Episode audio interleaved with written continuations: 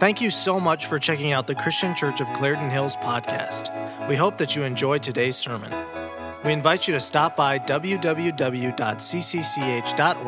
to find out more about our church and to make plans to visit us on a Sunday morning.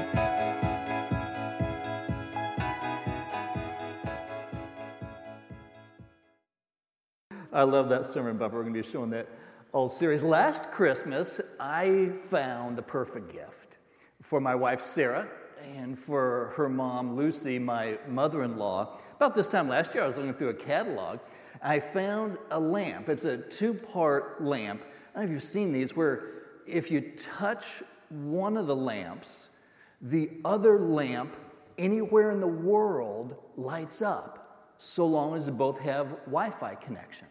And so Sarah, just about each night before bed, touches her lamp here in Chicago, and her mom's lamp in Phoenix lights up.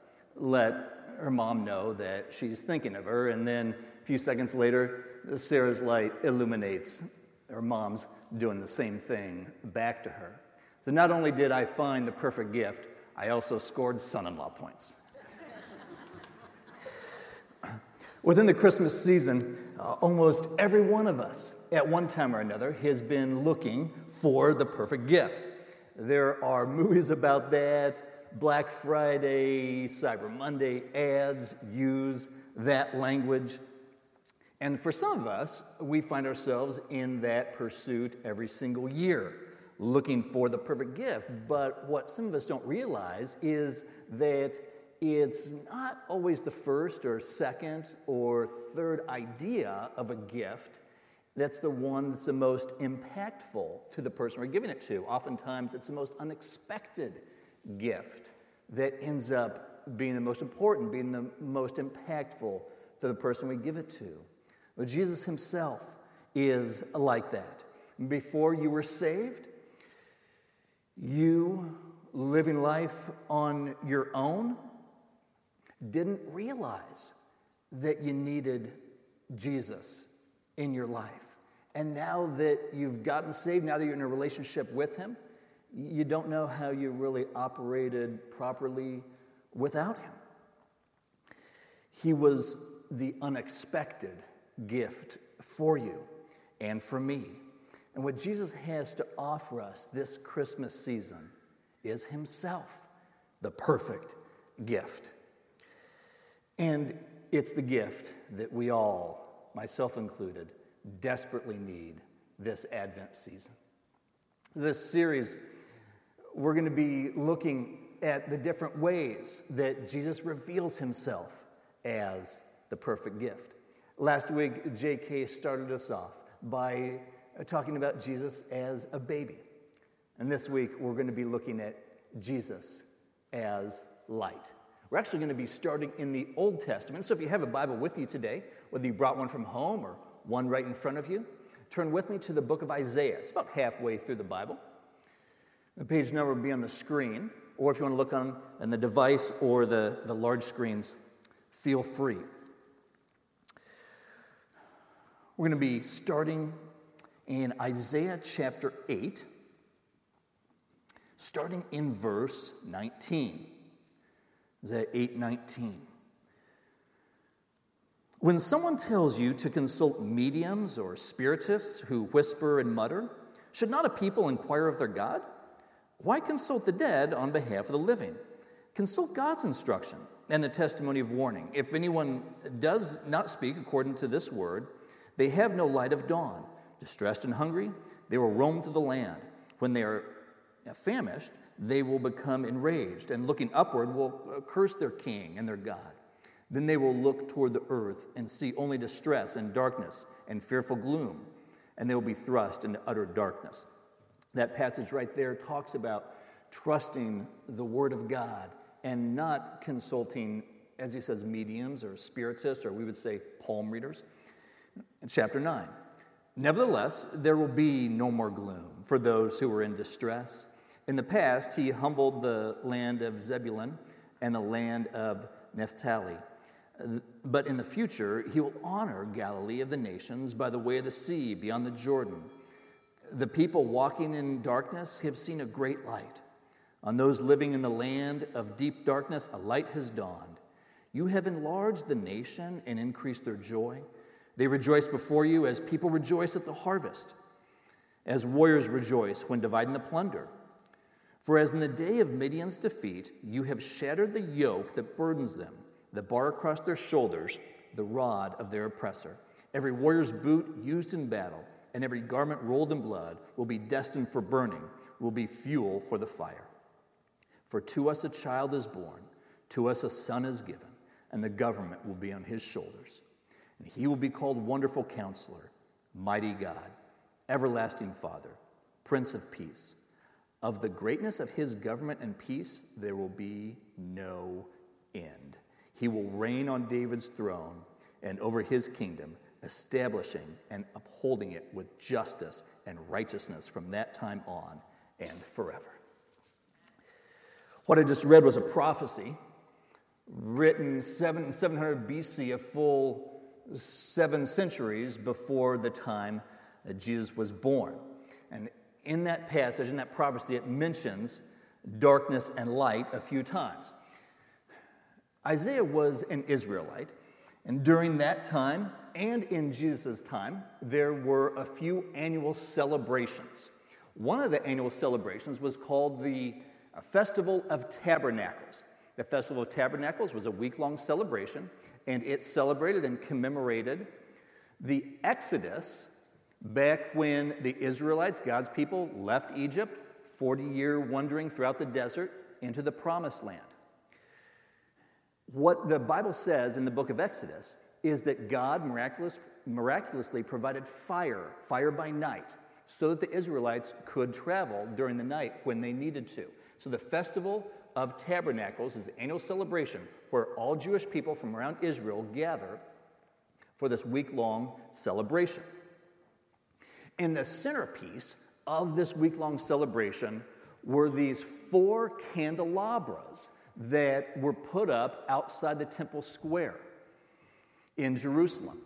These candelabras that were put up weren't like the candles that you put on your dining room table for a nice meal. These candelabras, all four of them, were 75 feet tall. This week, Clark Chapman, our maintenance director, and I uh, measured how high that is to give you a visual this morning.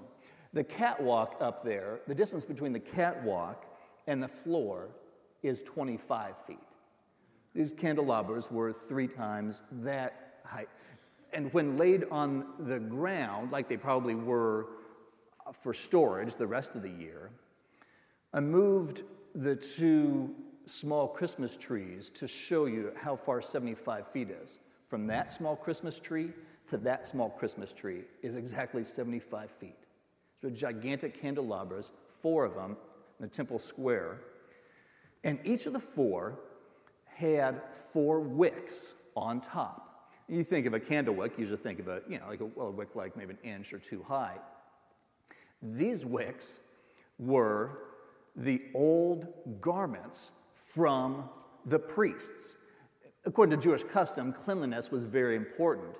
And so once the, uh, the priests had finished using their garments, they would save them for once a year to be used at the Festival of Tabernacles. This week long celebration, the, these candles would be lit uh, every single night. Is that young men, history tells us that young men would climb this basically scaffolding, ladder and scaffolding to get up to the top to light these wicks, 16 of them all. And it said that the light was so bright on each night of the Festival of Tabernacles that every household in Jerusalem had light coming into it.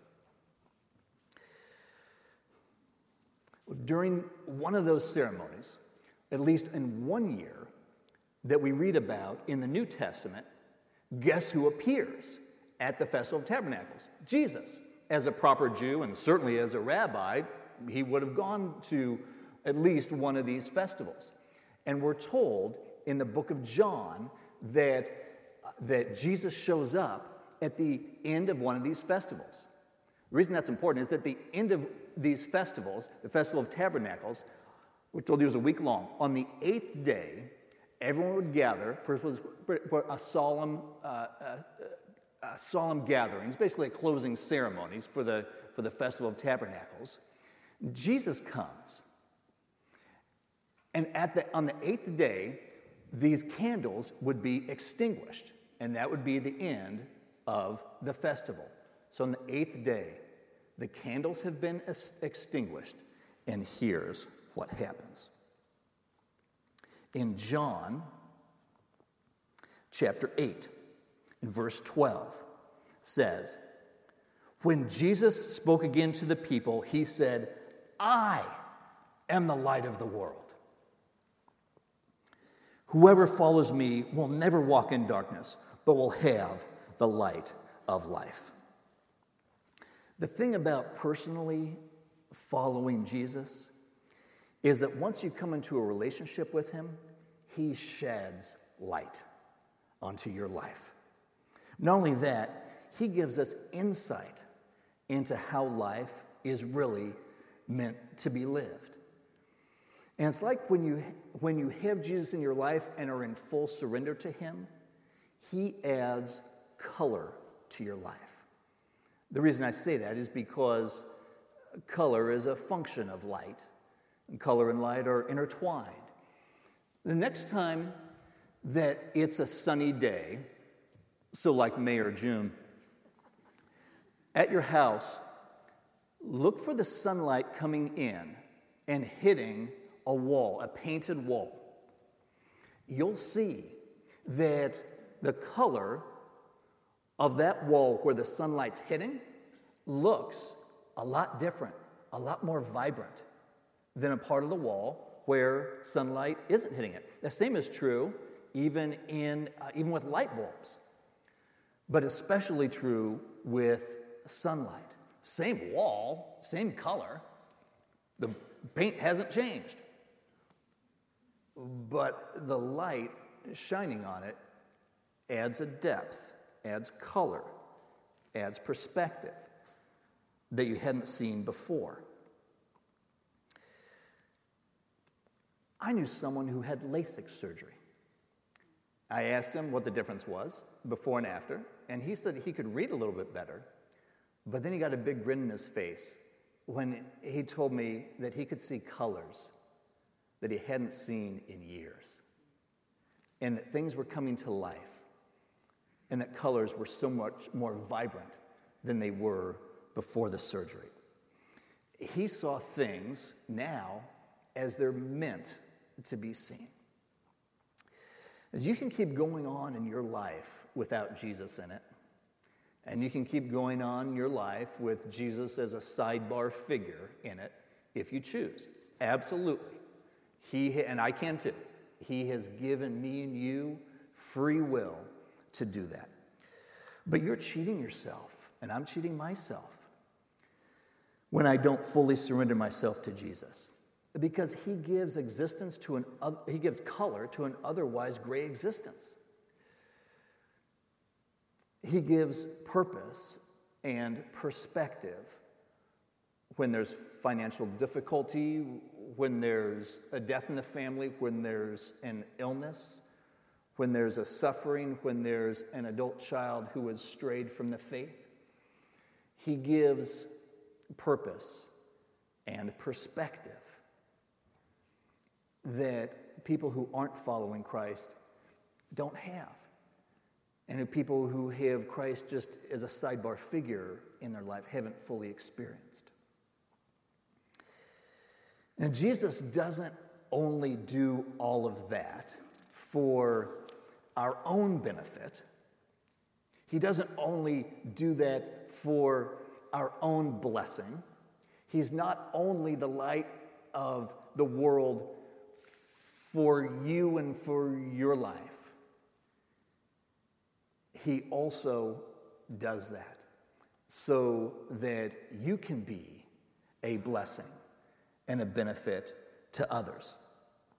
Jesus says two things about being the light of the world. One, we just read. He says, I am the light of the world. But he says that someone else is the light of the world too. In the book of Matthew, chapter 5, he says this He says, You are the light of the world. To his followers, You are the light of the world. A town built on a hill cannot be hidden. Neither do people light a lamp and put it under a bowl. Instead, they put it on its stand and it gives light in the, everyone, to everyone in the house. In the same way, let your light shine before others, that they may see your good deeds and glorify your Father in heaven. So Jesus says two things about who is the light of the world, and both statements are equally true. He says that he is the light of the world, and he says that you, if you're a follower of Jesus, that you are the light of the world. Both statements are equally true. How is that? Well, Jesus remains the light of the world, and you are light of your world. And I'm light of my world. Jesus is light of the world. You and I are light of our world. You are light to your world your coworkers, neighbors, classmates, friends at school, your family. As you live life on mission, spreading His light and spreading color to others, there's something you should know. And that is that we are to do so impartially. One of the verses that I just read says that a lamp gives light to everyone. If you're anything like me, uh, you naturally gravitate toward people like yourself. I'll, I'll just use I statements here. I naturally gravitate toward people who are like me, people who get me, people who laugh at my bad jokes, people who process like me, people who think like me. And then there are people that I have a harder time being around. And so I'll, I will just, I'll tell you this that sometimes I choose to withhold giving light to people who I don't naturally gravitate toward. I don't know if that happens to you, but, but at least for me, there are people uh, with whom words just roll off my tongue, where I can say something and they get it, they get what I'm saying the, the, the very first time. And communication is, is very natural, and, and we're in sync with each other. I can express myself clearly and just use just the right words to get my point across. And then there are others who it takes like three times as many words and have to sort of circle around to, to say it a different way uh, to make sure that we're in sync. And I get tongue tied. And so what I do is I just naturally choose not to spread light to people who I don't naturally gravitate toward. I'm going to guess that, that you may do the same thing too. And yet, we are to be light and color to people in our world and to do so impartially. Whether we get along with that person naturally or not. One way that this plays out is that you and I are not to withhold spreading Jesus' light to people who happen to have a different skin color, who vote differently, who have a handicap, who were born in a different part of the world, or who are attracted to a certain gender. We are to give our light and color impartially. On a very practical level, that may mean that you start praying for a family member who you're going to see in a couple of weeks. That family member who rubs you the wrong way. That family member who reminds you that you've gained some weight. That family member who boasts about their super successful adult children. That family member whose Christmas letter you don't even like opening each December. That family member whose kids never cry when sitting on Santa's lap. That family member whose family picture looks perfect on that social media site. What's it called? Fakebook. Last year, I found the perfect gift for Sarah and her mom. Our eternal perfect gift, that baby who grew up to be the light of the world so that we can be light in our world, the one who's going to come back again one day, maybe soon, maybe a long time from now, to establish his kingdom that has values like justice and righteousness, to bring peace forever, didn't come to earth so that you and I would hold on to old grudges. Didn't come to earth so that you and I would be stuck in bitterness or in disappointment. He came to earth to be the light of the world and so that you and I can be light in our world. I'm going to invite you to close your eyes as I read a portion of that prophecy from Isaiah. The people walking in darkness have seen a great light. On those living in the land of deep darkness, a light has dawned. You have enlarged the nation and increased their joy. They rejoice before you as people rejoice at the harvest, as warriors rejoice when dividing the plunder. For as the day of Midian's defeat, you have shattered the yoke that burdens them, the bar across their shoulders, the rod of their oppressor. Every warrior's boot used in battle and every garment rolled in blood will be destined for burning, will be fuel for the fire. For to us a child is born, to us a son is given, and the government will be on his shoulders. And he will be called Wonderful Counselor, Mighty God, Everlasting Father, Prince of Peace.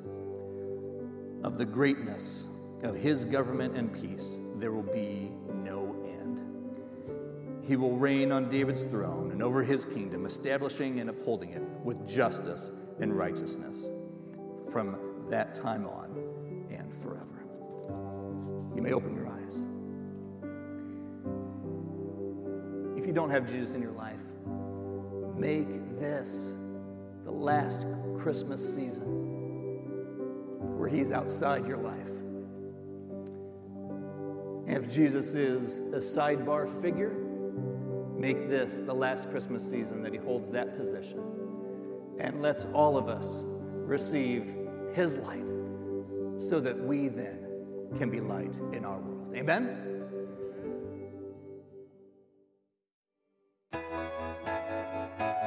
We hope that you've enjoyed today's sermon. Please check us out at www.cccch.org and plan a visit for next Sunday. We would love to see you.